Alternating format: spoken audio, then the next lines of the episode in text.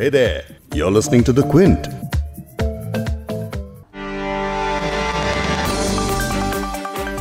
इस वक्त पूरा देश क्या बल्कि पूरी दुनिया कोरोना वायरस की वजह से लॉकडाउन में फंसी हुई है।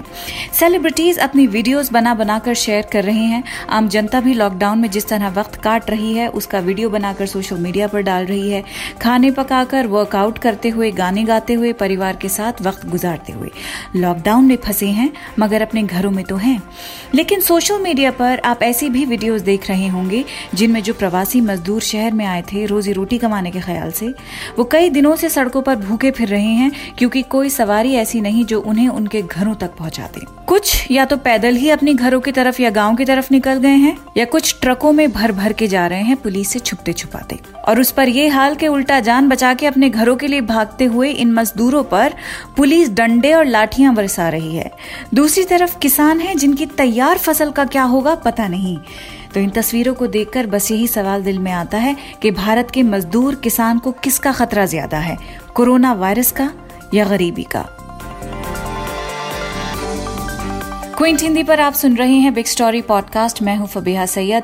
बेहद दर्दनाक मंजर है कि आठ सौ से नौ सौ किलोमीटर पर गांव हैं, लेकिन फिर भी प्रवासी मजदूर निकल पड़े हैं पैदल। जहां सरकार कहती है सोशल डिस्टेंसिंग करो, यही एक तरीका है कोरोना वायरस को फैलने से रोकने का, वहीं ट्रकों में भर भर के लोग कर्फ्यू तोड़ कर निकले हैं और दलील ये दे रहे हैं कि वो ऐसा यूं कर रहे हैं क्योंकि बीमारी से मरे ना मरे, लेकिन अगर घर नहीं गए तो शायद भूख से मर जाएंगे। जान हथेली पर रखकर जैसे तैसे तरीकों से अपने घरों के लिए निकले ये लोग दूसरों के लिए भी खतरा हैं। क्या रास्ते में इनके लिए कुछ इंतजाम है? सरकारों ने जो घोषणाएं की हैं वो उन मजदूरों तक पहुंचेंगी भी या नहीं? एक्सपर्ट्स की लगातार दलील है कि लॉकडाउन असरदार नहीं होगा अगर दिहाड़ी मजदूरों का ख्याल ना रखा गया तो। तो आज इस पॉडकास्ट में यही सब जानेंगे। मैं बात करूंगी centre for policy and research की मुक्ता नायक से, जिन्होंने लॉकडाउन की वजह से दिल्ली में प्रवासी मजदूरों का क्या हाल है उस पर ग्राउंड रिपोर्ट की है। जो लेबर थी और दिल्ली से छोड़ के बाकी राज्यों में जाने की कोशिश कर रही थी पैदल, अलग अलग तरीके के जो रिपोर्ट्स आ रहे थे उसमें हमें लगा कि हमें कुछ लोगों से बात करनी चाहिए और थोड़ा पता करना चाहिए कि ग्राउंड में सिचुएशन क्या है। मुक्ता से बात करें उससे पहले जरा भारत में गुर्बत का हाल लॉकडाउन की वजह से किस तरह और बेहाल हो गया है वो सुन लेते हैं। लॉकडाउन के चलते लुधियाना के देवदत्त राम अपनी जख्मी बीवी को साइकिल पर बिठाकर हॉस्पिटल पहुंचने के लिए बारह किलोमीटर का सफर तय करते हुए दिखे। पूछने पे बताते हैं कि एम्बुलेंस सर्विस दो हजार रूपए मांग रही थी जो वो अफोर्ड नहीं कर सकते।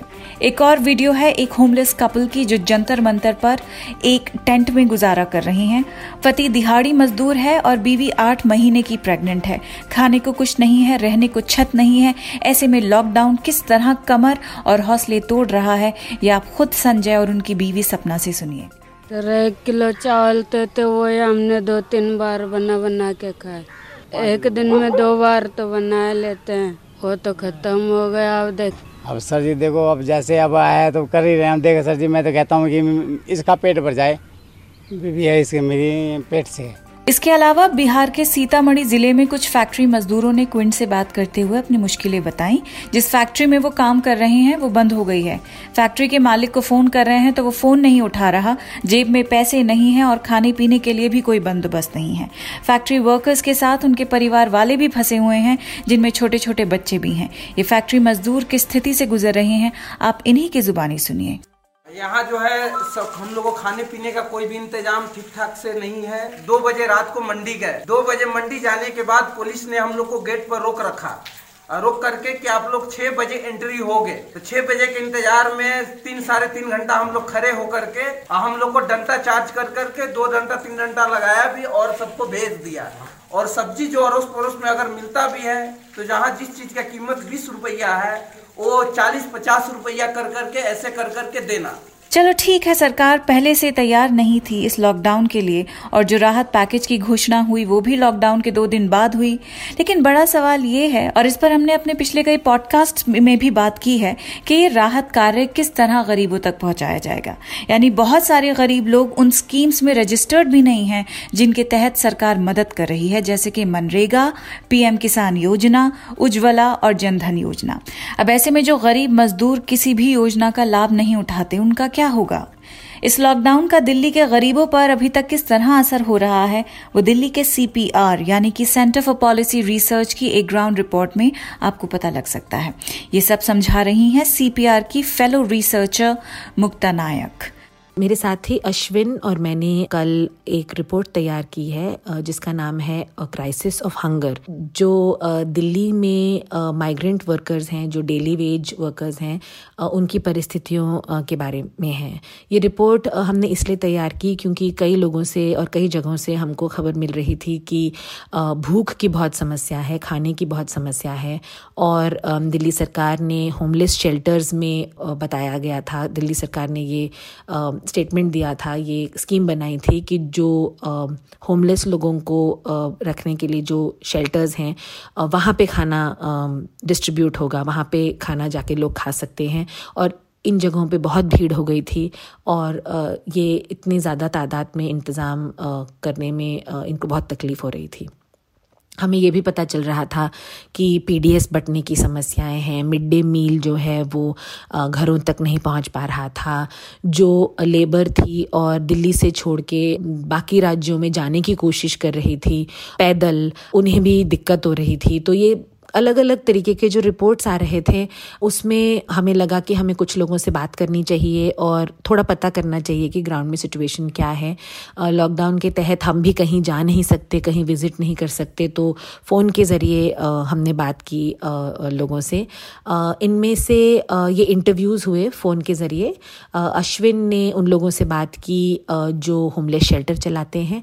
ये वो एन जी ओ हैं जो डूसिब, जो दिल्ली सरकार का का ही डिपार्टमेंट है, डूसिब का, जिनके जिन एन जी ओज़ के साथ कॉन्ट्रैक्ट है होमलेस शेल्टर्स चलाने का, उन लोगों से बात की। हमें पता चला कि शेल्टर्स में जो आम रहते हैं, जो होमलेस लोग रहते हैं, उनका इंतज़ाम करने तक की तो क्षमता इन शेल्टर्स में रहती ही है, लेकिन इस लॉकडाउन के तहत जो आसपास में डेली वेज लेबर रहती है उनके हाथ में पैसे ख़त्म हो गए, क्योंकि वो हैंड टू माउथ जीते हैं, वो रोज़ का कमाते हैं, रोज़ का खाते हैं। तो उन लोगों के पास जब खाने का कोई इंतज़ाम नहीं था, पैसे नहीं थे कोई सामान खरीदने के, तो वो लोग इन होमलेस शेल्टर्स की तरफ जाने लगे पैदल, और शेल्टर्स के पास बिल्कुल क्षमता नहीं थी ये बढ़े हुए डिमांड को सप्लाई देने की। इस वक्त बहुत बड़ा ये पॉइंट है कि नॉर्मली जो धार्मिक संस्थाएं जो खाना प्रोवाइड करती हैं लोगों को, वो भी लॉकडाउन में बंद हो गई हैं, और जो लोग घरों में नहीं रहते हैं लेकिन फैक्ट्रीज़ में रहते हैं, कंस्ट्रक्शन साइट्स पे रहते हैं, दुकानों के अंदर रहते हैं, जो जो लेबरर्स होते हैं, जो अनऑर्गेनाइज सेक्टर के वर्कर हैं, तो वो लोग भी एक तरह से सड़क पे आ गए। उससे ये बहुत बड़ी जो है एक समस्या तैयार हो गई। तो इस वर्ग के लोगों के लिए इस वक्त भीड़ में जाना या सरकारी सिस्टम्स ऐसे हों कि उनको भीड़ में ले जाएं, ये एक उचित बंदोबस्त नहीं होगा। तीसरा एक पॉइंट था कंस्ट्रक्शन वर्कर्स का, जो ये निर्माण सेस और निर्माण बोर्ड के तहत जो डायरेक्ट बेनिफिट कंस्ट्रक्शन वर्कर्स के लिए अनाउंस हुआ है, इसमें बहुत सारी समस्याएं हैं क्योंकि यहाँ पे वर्कर की रजिस्ट्रेशन बहुत कम है। हमें पता चला कि कम से कम दो लाख, ये तो मेरे हिसाब से तो काफ़ी कम फिगर है दिल्ली के लिए, लेकिन अगर हम माने भी कि दो लाख कंस्ट्रक्शन वर्कर हैं तो सिर्फ पचपन हज़ार हमारी रजिस्ट्री है, ऐसा हमें पता चला वेलफेयर बोर्ड में।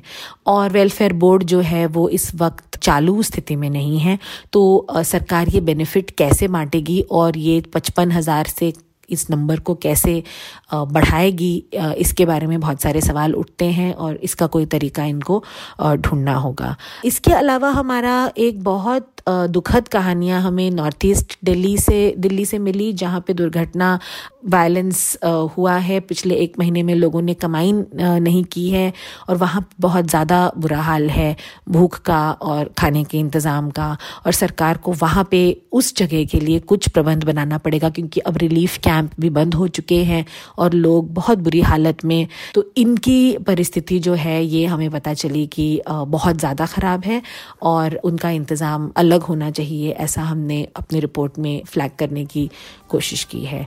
दिल्ली सरकार ने रोज चार लाख लोगों को मुफ्त खाना देने का ऐलान किया है, लेकिन मुक्ता की बातें सुनकर लगता है कि नाकाफी है। दूसरी तरफ किसान हैं, उनके लिए ये कहा गया है कि उन्हें पी एम किसान सम्मान निधि से पैसे अप्रैल में दो हज़ार रुपये दिए जाएंगे, और ये दो हज़ार रुपये वो हैं जो इन किसानों को मिलने ही मिलने थे। लेकिन अगर उनकी फसल नहीं बिकी तो ये दो हजार रूपए उन्हें गरीबी में जाने से नहीं बचा सकते हैं। तो जैसा कोरोना वायरस के बारे में कहा जा रहा है कि हवाई जहाज में ट्रैवल करते अमीरों ने ये बीमारी फैलाई है, लेकिन इसे गरीब आदमी समेट रहा है। इस पर मैथ्यू वर्गीस का नजरिया आप क्विंट हिंदी पर पढ़ सकते हैं, जब वो कह रहे हैं कि सामुदायिक स्तर पर भी ह्यूमन डिस्टेंसिंग मुमकिन नहीं है और कैसे कर्फ्यू में दिल्ली के दंगा पीड़ितों को भुला दिया गया है। और इसके अलावा वर्क फ्रॉम होम के इस दौर में क्विंट आपको लगातार देश और दुनिया की खबरें पहुंचाता रहेगा, लेकिन एक बात याद रखिए कि हम सब इस वक्त वायरस को फैलने से रोकें, लेकिन प्यार और मोहब्बत को फिजिकल डिस्टेंसिंग करते हुए ज्यादा से ज्यादा फैलाएं। कैसे, ये आप बेहतर जानते हैं। इस पॉडकास्ट के एडिटर नीरज गुप्ता हैं और इसे प्रोड्यूस किया है फबीहा सैयद ने। अगर आपको बिग स्टोरी सुनना पसंद है तो क्विंट हिंदी की वेबसाइट पर लॉग ऑन कीजिए और हमारे पॉडकास्ट सेक्शन का मजा लीजिए।